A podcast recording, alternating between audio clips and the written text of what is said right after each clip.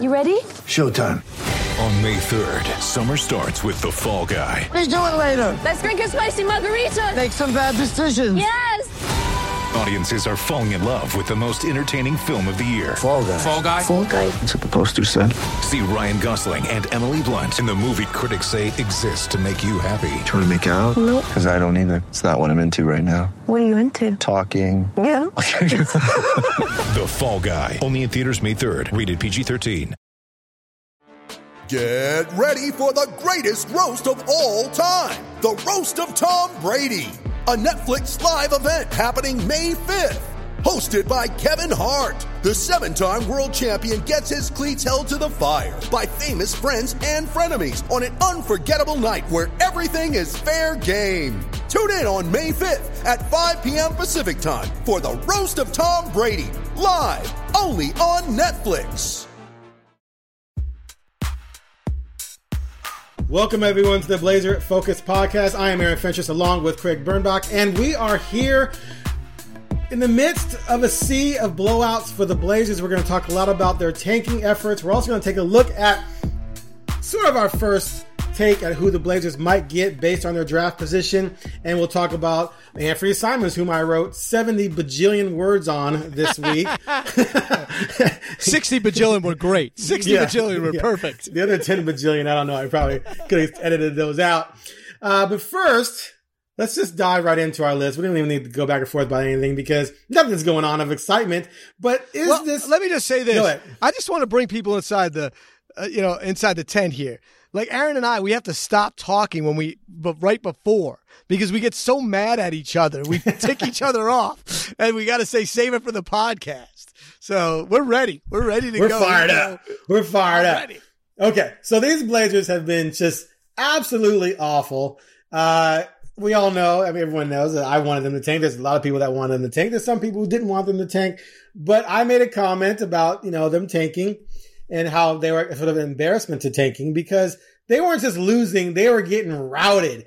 37 to Golden State, 32 to Denver, 30 to Phoenix. Then they had a close game against Minnesota, 14. Then they went out and lost by 43 to Minnesota. They lost by 38 to Utah. They won a game against Washington, which was somewhat of America, but not really.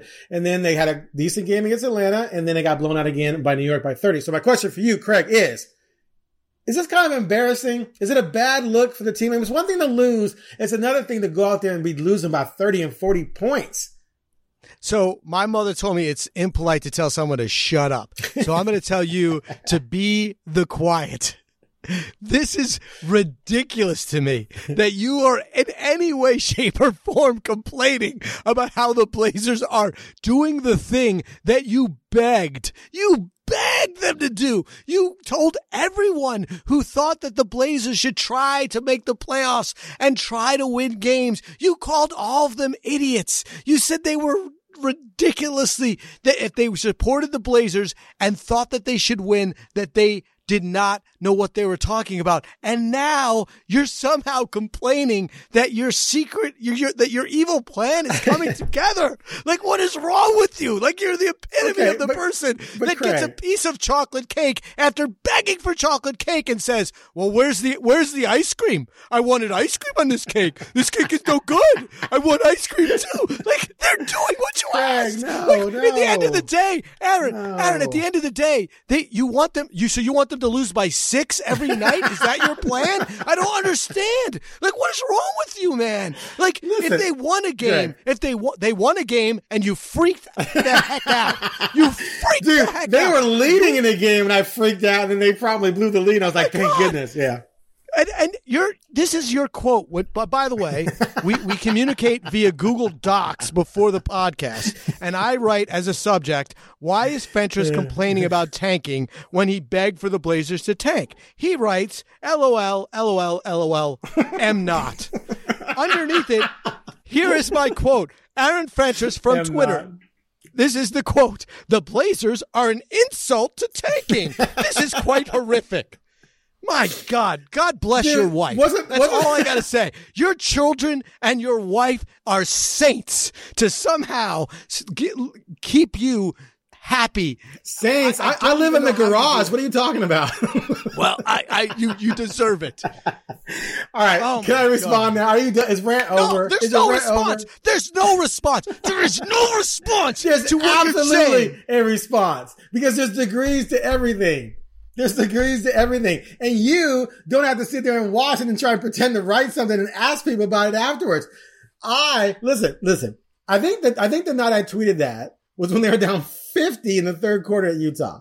Who is the studio host for that game? I don't know. Oh, that'd be me. So don't tell me I don't have to watch it. Every game, you're watching every game. You're in the post game every game. You're in the pregame every game. They're doing what I asked, and now I have to watch. No, it's what I asked them to do. It's degrees. You can lose without looking like a summer league team, Craig. You can lose. You know what happens? And then win. And then Aaron Fentress will complain. I don't even understand it. Like, I mean, honestly, like, what is wrong with you? You can't ask for something, receive it, and then now stipulate. Okay. Andrew, of course I can. And I did. Please jump in. Andrew, did Aaron ever say, I would like the Blazers to lose every game, but by between 3 and 8 points? Okay, that never said 3 and 8. It could be 18 to 20, 25, did he ever or 17 to 20 or whatever. Did he ever stipulate? He never got that specific, no. He never stipulated. He just called everyone who said, including me, and said that, you know, I'd like the Blazers to be competitive. I'd like them to win. That's stupid. That is not what's best for the franchise, and you'll never win a championship, and you're stupid. But now, they're losing by too much, and I have to watch it. It's not fair. My God. I'm not alone here, Andrew, right? I'm not alone. It was just one tweet. It's not like I went on a rant about it. No, it wasn't one tweet. I can go back and find you then listed the schedule and called it an abomination. A word you used was abomination. Yeah, you said anybody who's still watching this abomination and you that's just calling it what it is. That has nothing to do with me. That has nothing to do with the conversation. I can call it an abomination if I want. Look, here's the thing. I can't see the people listening, but I know they're with me. That's all that matters. Look, I know some of us understand the complexities and mysteries of nuance. Others just want to be bludgeoned with the obvious. I'm a nuanced guy. Okay.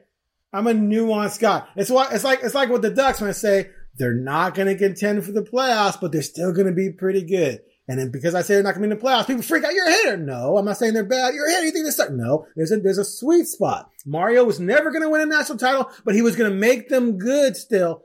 Nuance. You did not talk about it. You didn't talk about a sweet spot. You didn't. You said lose every game. You said lose every game. And they're losing every game. And I'm not complaining about them losing. I'm just saying that they're just getting demolished, and it's such bad basketball, and it's just so horrific to watch. There's a difference. Yeah. There's a subtle difference. Anyway. All right. Anyway, I'm glad you got that. That's it. I'm done. I know. Something happened. Someone burnt your muffin this morning, and you just had to get out some steam. You took it out on me. So, well, there you go. That's the problem right there. That's the problem right there. You need to go have a Snickers or granola bar, and then you'll relax. Okay. So, you took me to task on that. That wasn't even like the first thing we're supposed to talk about. Well, that's fine. No, but anyway, so my question though is, do you think that this is embarrassing, a bad look, or are they just getting it done in an impressive fashion? Look, being down by 50 is not cool. You know, it's not something. Oh, so you agree with me? Look, once again, all I'm doing is saying what you said. I'm not saying what I said. I'm not the hypocrite here. Wow. I've always, nobody in the Blazers. Nobody in the Blazers organization is going to say, you know what, losing by 50 looks good and feels good. Nobody. So that's not even a question. But in the end, the team that they've decided to put on the court, I think people can take from that what they will. I think that's not, overstepping. So I just look at it this way. If the result that you want and you think the Blazers are aiming at is to get the highest draft pick possible, there's one way to do it. That's it. You can't win games, right? If you win a lot of games, you won't be in the mix for a high draft pick. And if you make the playoffs, you lose the pick. So do the math of what's a success. And watching Josh Hart go for 44 looking like he might hit 50. I enjoyed that. That was fun to watch a guy who probably won't have a lot of chances in his career to just go, go, go. So there's some, I just try to pick out something during each game that I can watch and concentrate on. And admittedly, if I'm not working that game, the last 5 minutes of the fourth quarter, I don't have to watch. What's funny is he had 25 in the first half against Atlanta. Oh, I know. And then in the second half, he magically couldn't make a shot and only had 6 and they lost. I wonder if there was a phone call to the bullpen. Yeah, tell Josh to cut this out. We don't want to beat Atlanta today. All right, thank you. But but right now they're headed in the direction in which Aaron Fentress asked them to head. Yeah, that's right. and that means a top pick, which means watching the tournament gives you something to watch during the tournament and be interested in. So and that's where we are, and you're starting to so we're getting there, but. I feel cleansed now, and this is why I like working with Aaron. He doesn't care. He feels cleansed. He doesn't care. He doesn't care. I know.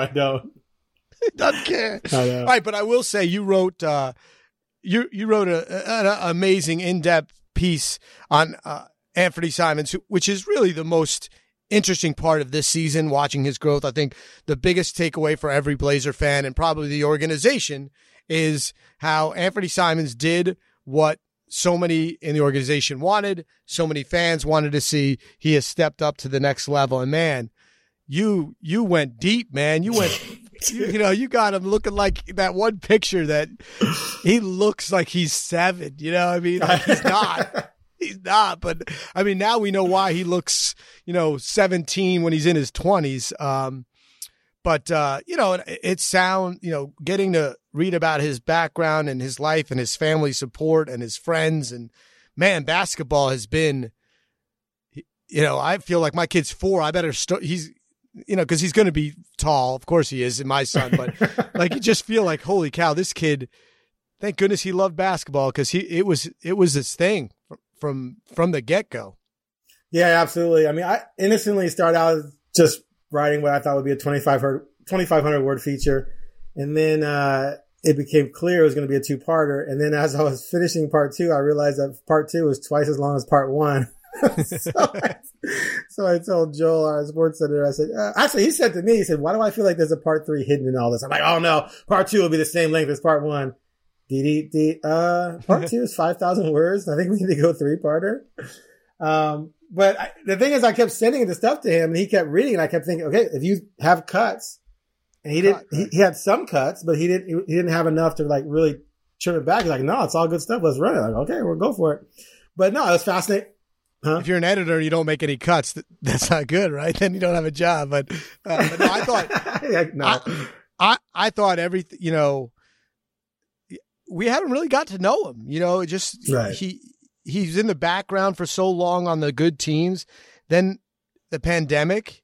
So I thought it was great for people to get to know more in one place. And what was your main takeaway after doing so much research and getting to talk with friends and family? Well, the childhood stuff, it was fascinating to learn a lot more detail about why he ended up going to IMG. And I looked around and I didn't find any articles that really dove deep into that. There might have been some, but the whole idea that they had decided early on in high school that he should reclass because he had been sort of a young for his grade anyway, and that having that extra year would give him an extra year to sort of blow up and would help his recruiting profile. So it wasn't like they held him back. He was going to graduate high school at 20 or something like that, right? They held him back and he was going to graduate basically on time and play with his peer group. And so the plan all along was not to skip college because you're skipping college and then go to the NBA. It was because they wanted him to have that extra year. And so he goes into IMG when technically he could have gone to Louisville 17-18, but he was already planning on going to IMG and wait to play in college 18-19. And then his everything about him, he just erupted. Like it started freshman year, he's 5'8", and he and his friend Elijah Williams are just happy they can touch the backboard, bottom of the backboard. And then a year later, he's 6'1", and he's got a 40-inch vertical. And the year after that, he's throwing tomahawk dunks and stuff. And he just blew up physically and athletically. And so by his senior year, he was a high-end recruit. He got, obviously, an offer from Louisville. But then that summer, like the summers, he was really making a name for himself. And that summer between his senior year graduating and then going to IMG, he just really just took off, and his rankings went from the 70s, 80s to top 10 on Rivals and 24/7.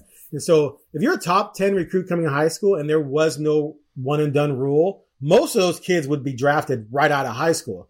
And one year I went back to the Anthony Davis draft class. If you look at the Rivals rankings for that year coming, those guys coming out of high school, and then look at the draft the following year, like 8 of the 10 guys ranked in the top 10 coming out of high school all went in the top 10 or lottery, at least, of the next draft. So if he's sitting there like, I'm 8th and 10th ranked in the country, I could get drafted this summer. I don't have to go to Louisville. And so how they went about the process of making that decision, I thought that was fascinating to learn about. Yeah, and that's what I meant. Like the family and the thought that went into that. It was intense, you know. Like at such a young age, he was making decisions about his basketball future, and he's not even 25 yet. And it's kind of like they figured it out. Like this, they had a manual that they were writing. You know what I mean? Like right, it's just not a normal thing to be 5'8" and so young and still think, oh, I think that I have the potential to, you know, or this will help me. And then the size comes into it and the ability comes into it. And, you know, I do think that it says a lot. And some of this was, you wrote about, but also within the, reading it between the lines, like how bright of a human being he has to be, you know, to be able to adapt to what he did at such a young age. Mm-hmm. With new friends, new places to go, knowing that's a heck of a responsibility on a 16-year-old kid. You know, like we're making this decision because we think that, you know, it's one thing when you're in high school and you're a top-ranked player and everyone thinks you're the big man on campus. You know what I mean? I'm not saying that's easy, but you're around all your friends, you know, and you're going to your high school, so some of that stays the same. And then, you know, hey, the rules say I got to go to college for a year.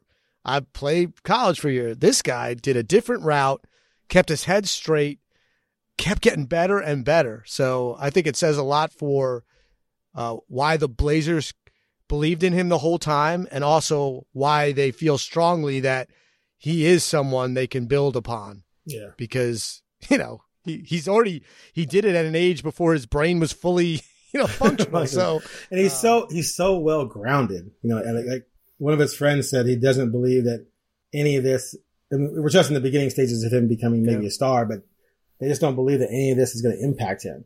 And one thing that's good for Portland fans is that he's a small city kind of guy. He's not someone who craves the nightlife or craves being seen or craves hanging around with celebrities or, you know, going to strip clubs with James Harden. You know, he's a grounded, family oriented, quiet guy who just wants to hoop, and Portland suits him, and he wants to set up shop here. He wants to expand his foundation into the Portland community more. It's already pretty active down in Florida, and he wants to be here. And so what that means is he's going to obviously sign, and then he'll probably sign an extension after that without thinking about, I need to go to New York. I need to go back to Miami. I need to go here or there or whatever. So that's good news for them as well. One thing I really love, probably the best part, is whenever I do a feature on somebody, I always ask either a parent or a friend or both, what's the worst thing so-and-so ever did that you can tell me about?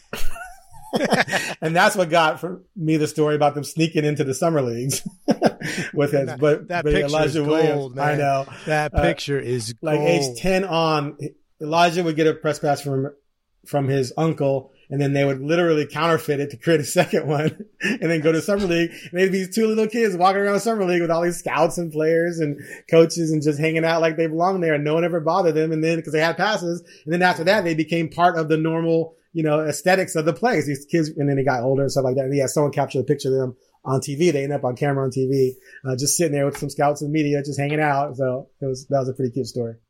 No, and I think, you know, the way he went to IMG and didn't go to college, that kept him away from being able to find opportunities to be a big city guy and want to do those things that you described. You know what I mean? Like, because no frat parties at IMG, right? Right. You know, and you can't. You're not sneaking out and doing. I mean, maybe they probably were doing some things, but you know what I mean. It's not the same when you're, and everyone you're with at IMG has big goals. So you're not being pulled by, you know, your one friend that always gets you in trouble. You know what I mean? Like, there's a different. This one friend got him. You know, his one friend got him in trouble by sneaking in the summer league. You know what I mean? Like, well, you know, like not sneaking in the little bar. Not, you know, not, I mean, don't get me wrong. I don't know how that guy's going to get into a bar now. Like, he definitely wasn't getting into a bar when he was 16. Oh, and if he was 6'1". His buddy Elijah, like he didn't grow like Anthony did, but he's like, I call him a smarty pants brainiac. He ended up going to Duke, and he was the team manager at Duke when they had Gary Trent. So he was boys with Gary Trent too. So when he would come visit, he'd visit both of them. Another funny story was the whole Anthony thing. So Anthony Simons is at a tournament camp. They're calling his name over the loudspeaker, Anthony Simons for 2 or Anthony Simons for 3. This woman, Nikki Ward, keeps hearing that, and she's thinking, are they saying Anthony or Anthony? And then she goes and tracks down the parents, Tamika, and asks, what is your son's name, Anthony? And she's like, yeah, he's named after Anthony Petty Hardaway. She's like, oh, that's my son's father.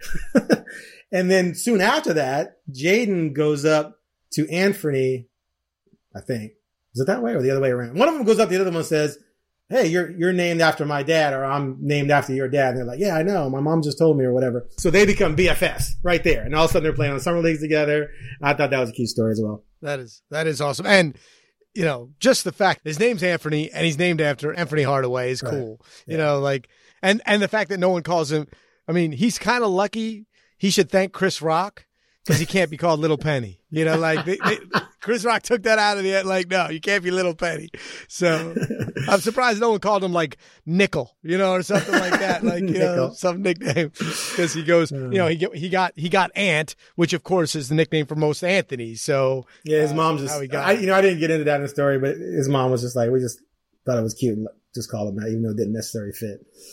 But anyway, no, I think it's an exciting time for the franchise, and the fact that, you know, I mean, he's a guy who, if he were coming out of college a year ago or 2 years ago, he'd have been a top 10 pick. And so you got a guy like that for a 24th pick, and it took some time for him to develop, but he's here, and that's going to help Dame, and it's going to help post Dame moving forward. So it's a good situation for the Blazers.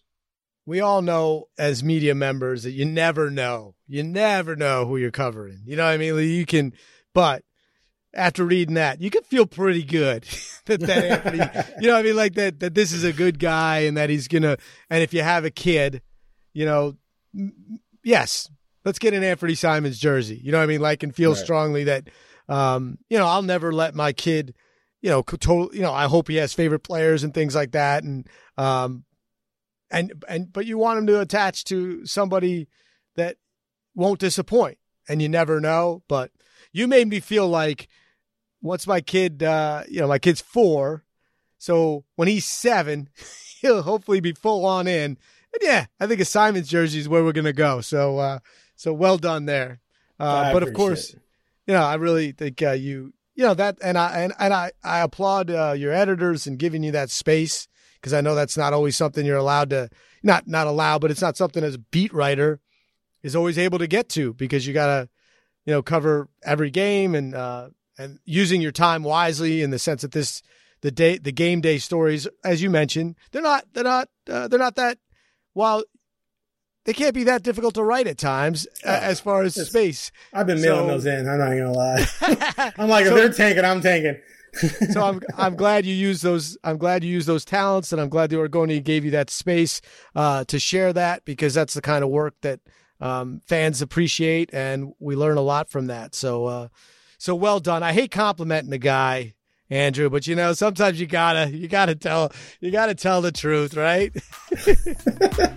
So there you go. You are listening to the Blazer Focus Podcast. We'll be right back after a short break.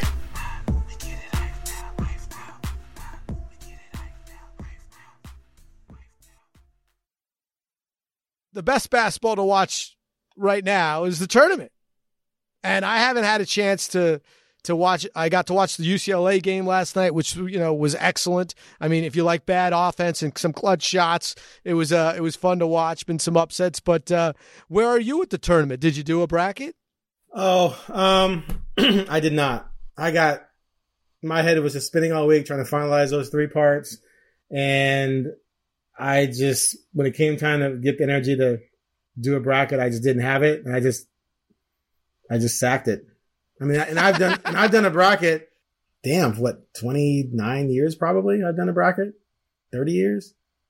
Yeah, but, I can't. I probably about that length, and I did not have a lot of time, so I did two brackets in 4 minutes each, and I did it with not a ton of research or information because I haven't watched a ton of college basketball like I usually do because of the before mentioned 4-year-old, but it was I could not do it. I think I did it, 10:38 right before I usually fall asleep. I'm like, I gotta do it. And I'm like, and I did two brackets. And since you could do it on the computer, you just gotta pop the little, you could put the mark in the little bubble, like taking the SATs on your phone. Right. And I did it real fast. And I think I had one or two differences. But I definitely had Kentucky going further. I picked a few of the upsets. I'm an A10 guy, so I got Richmond.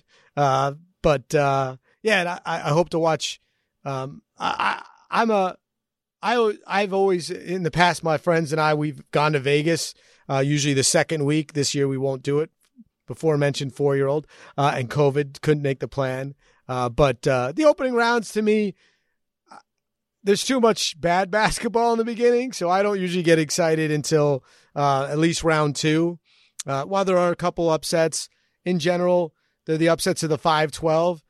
And you're like, yeah, well, that team's probably going to lose the next round anyway, or maybe you get one or two. But, hey, Kentucky losing, man. St. Peter's, I just would like to say, great state of New Jersey. You're welcome, America. That's it. You're welcome. The great state of New Jersey delivers again. So that was cool to that's a team in Jersey City, New Jersey. They don't get a lot of crowds. They get some good basketball players because New Jersey and New York City are, right there. But that's a crazy upset to me. But have you been watching? Are you going to watch this tournament with your eyes on guys? I'll start watching the Blazers this week. I might watch some games tonight. Well, the Blazers play tonight. Yeah, they do.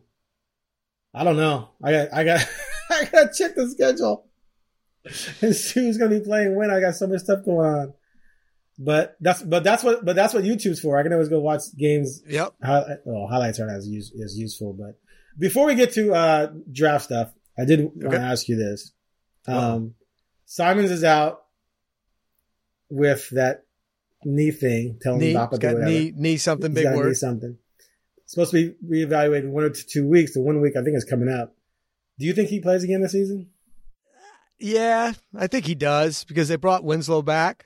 So I feel like he might come back for a little bit.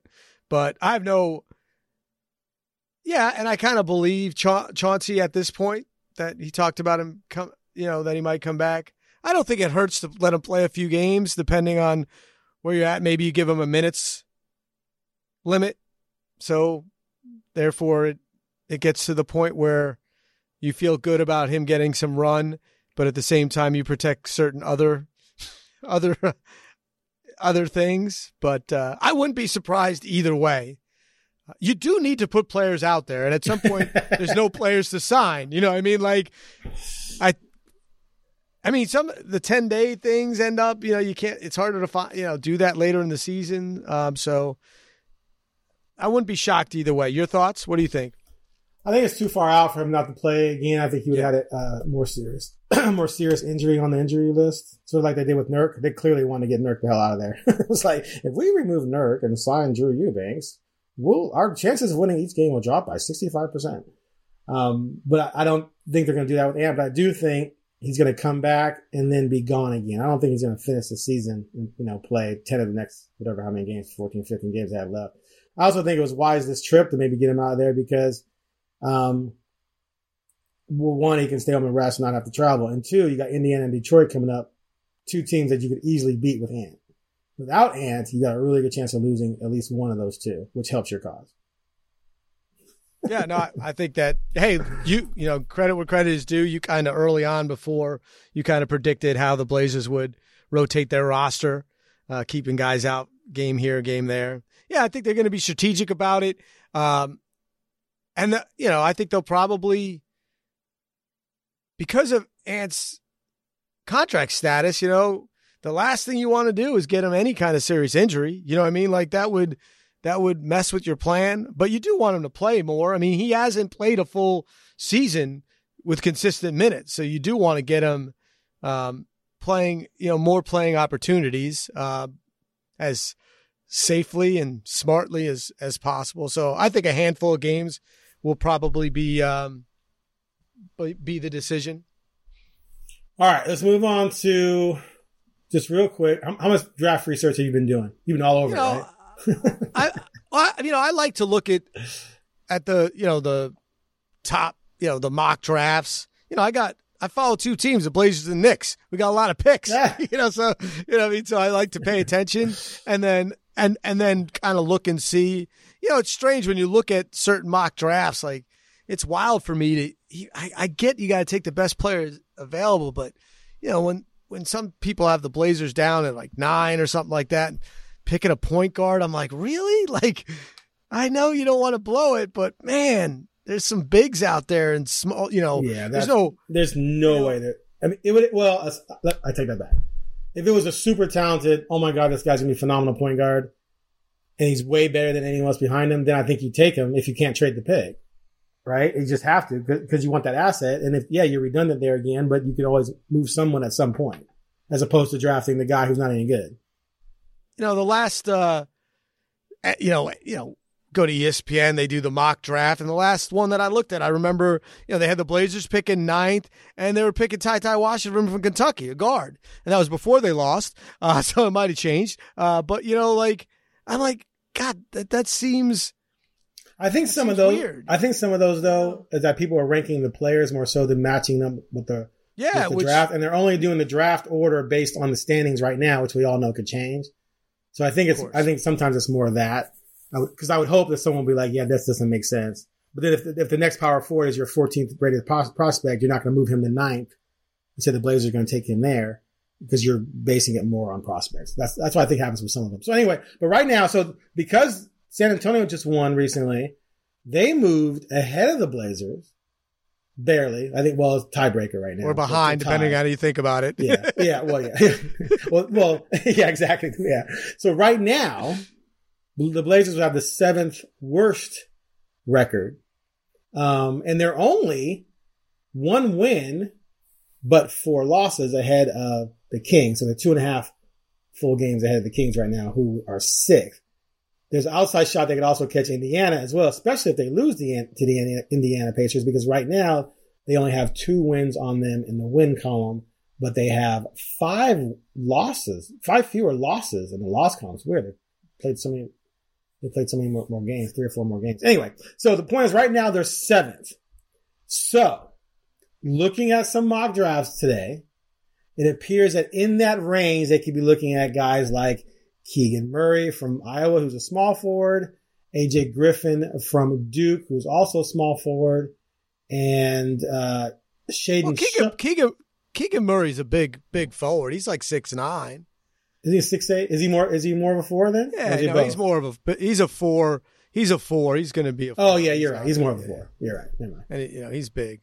AJ and Griffin, 6'9". Now you're a center in the NBA, depending on the lineup. But this thing has him at 6'8", 215. But they're comparing him to Siakam and Hartford. I admit I haven't watched him play yet.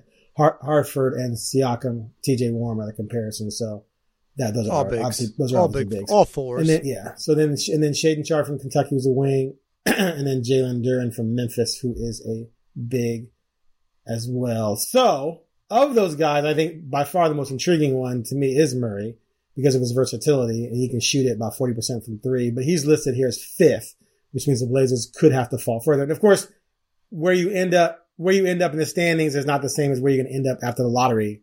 Obviously, ping pong is done. Ping pong. Yeah, you can move up. But right now, I'm gonna slot them in at 7th. And say that based on what's out there right now, they could end up with someone like Jalen Duren from Memphis, who is a power forward. But the problem with him, a huge, high school, it was in the number one thoughts, when he was in high school, and because of his a huge recruit for Penny Hardaway, right? The problem with him, though, is he does not shoot the three at all. He hasn't taken a shot yet. Now, if you're a 7 foot banger, fine, but he's listed 6'8", 6'9", you would like him to be able to get out there and shoot a little bit. But if you're drafting for position at that spot, he may be the guy, or that's where you say, okay, but these other guards, yeah, we don't necessarily need a guard, but these guards are better. Do we take one of those guys? So the thing that when I look at it also is Keegan Murray is 21 and Jalen Duren is 18. I think he's the youngest guy going to be in the draft. You know, you don't want that to be a consideration, but if you're Damian Lillard and you're trying to make Damian Lillard happy, you know, an 18-year-old, no matter how good, there's very few that can step up and be real everyday players in the NBA or above average. It takes a little while. So, I mean, there's that. I mean, Keegan Murray at 6'9", 21, years old. That's a guy that you hope steps up. He steps onto the court and is starting right away. And so there's a lot of that. And, even that number one, like I look at, everyone, Chet Holmgren's, he's a unicorn, but I don't see how that guy plays in the NBA significant minutes right away, weighing 72 pounds, at 7 foot, he's 8'6" and 72 pounds, like he dribbles like a guard, he blocks shots, but I don't know. I don't, the NBA is different than college. It's different than high school. So those considerations to me, like if I were the Blazer, like to me, the ultimate, guy, look, Jabari Smith is amazing and he's almost, he'll be like 19, he's around 19 and you hope, and an advanced body. But I look at Banchero with Duke at 6'10" and he's 19, close to 20. I mean, I'd like to draft, Keegan Murray to me fits perfectly. He's 21. He's big. He scores, he rebounds, he plays defense. And he looks like he could play right away. So, that's to me, if you're asking me, who do you want? If we're talking about that range, I know, and not going above 5, and you hope Keegan Murray can be there. I haven't seen him play a lot, but I know his numbers. And, they lost to Richmond, so that's, he's not going to get hurt in the tournament. So you got that. But, I mean, I think there's more considerations, age. And that's what makes the job so difficult because, as you mentioned earlier on, when we first started doing the podcast, you got to take the best available. That's the smart thing to do. But we're already talking about we don't need another 6'3" guard, right? On the Blazers. Yeah. So what I think is going to happen is I think they're going to try and trade the pick if they can get an adult star. That makes sense from a rebuilding team who would take flyers on these young kids. Then that's perfect. So now you got the guy you want, whether it's Jeremy Grant or whoever, to plug in there at the 4 or wherever he's going to fit in, and boom, you're off and running. And that young kid may end up being a star, and that's going to suck 3 or 4 years down the road, but you're not worried about that because you're still trying to win with Dame. But if you can't find the right trade partner, then to me, you're thinking best available because you're thinking beyond Dame at that point. Okay. Now, if you can draft a guy who can help you right now as a rotational player with Dame, great. But if there's a dude out there that's like, oh my God, this guy, his ceiling is crazy. He's not going to be huge for us these next 2 years, but just like Ant, in 3 or 4 years, he could be really special. Then that's the way you go because we don't know exactly what the shelf life is on the Dame experiment. It could be 1, it could be 2, it could be 3 or 4 years. We don't know what's going to happen. He could at any moment say, this isn't working. I want out, or they could not sign him to the extension. I mean, we just don't know. So that's how I would look at it. Yeah, I think it's totally fair. There's just so many layers to this because Joe Cronin's still an interim GM. Yeah, there's that too. I mean? So, he wants to hit a home run. He doesn't want to think 3 years down the road because he doesn't know, he doesn't have his job solidified. So I wonder if, it'll be interesting to see where the Blazers land on making a decision on that. I'm sure Joe Cronin would really like to be solidified as the GM before he makes his pick. And then where do the ping pong balls land? Yeah. You end up with the second pick and everything changes. Yep. You get the second pick. So, all right, we've got just a few more minutes. All right. Do you want to do you get to make the call, Fentress, because You're the captain of this ship, as scary as that is. Wow. Do we want to do wow. fact or Fentress or no look passes this week? Let's do a quick one of each. I'll be quick. Okay, hit it. So hit it. Fact or Fentress. Trendon Watford's development. He's 17 points, 8 rebounds this month, shooting 47.7% from the field. He's had 20 points or more 3 times. Is going to change the way the Blazers view the draft, because they may have right here on their bench, not a starter, but a rotational big who will play meaningful minutes next season as the backup power forward. I see what you're saying.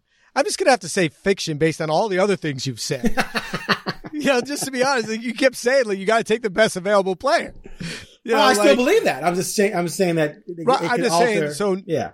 No, I think that if they trade the pick, it'll either be because they could get a guy that could play right away. And if they don't trade the pick, I actually agree with your first statement 45 seconds before you made that statement, which is that they got to take the No, I'm just saying you got to take the best available and look at it that way. So, no, I'm going to say nice try, but fiction. Wow. Okay, no look us theme real quick. Steph is banged up. The Suns are still not whole. Luca and the Mavs will come out of their West. True or false? You go first, Craig. Nah, false. Steph's going to come. Steph's coming back. I mean, if you believe the medical, he's going to come back for the first round of the playoffs, and they could probably get by in the first round without him, as long as Draymond stays healthy. Because to me, he's the key. I don't see the Mavs. I don't know. They're just too. I just don't trust them defensively in the playoffs when it matters most. I would say no. I'm going to say hell no, because Dallas is like, they just tease you. They tease you after a while. They're teasing right now, winning 8 out of 10. They look really good right now, but what are they going to look like in a week, let alone 2 or 3 weeks when the playoff starts? I just can't buy them, especially against the field, regardless of how long Steph is out or anyone else is struggling. It just doesn't matter. I can't see them navigating the entire field and winning the 12 games necessary to get to the finals. My goodness, we end on an agreement between Birnbach and Fentress. Only Andrew Thien can bring us together. That's his job. That's what a good producer does. Well done. All right, well, we'll get out on that note because Craig's got to run and I've got to run. Thanks for listening to the Blazer Focus Podcast. We'll be back next week and talk more about the draft and talk more about my nuances as they pertain to analyzing proper tanking. Have a great weekend, everybody.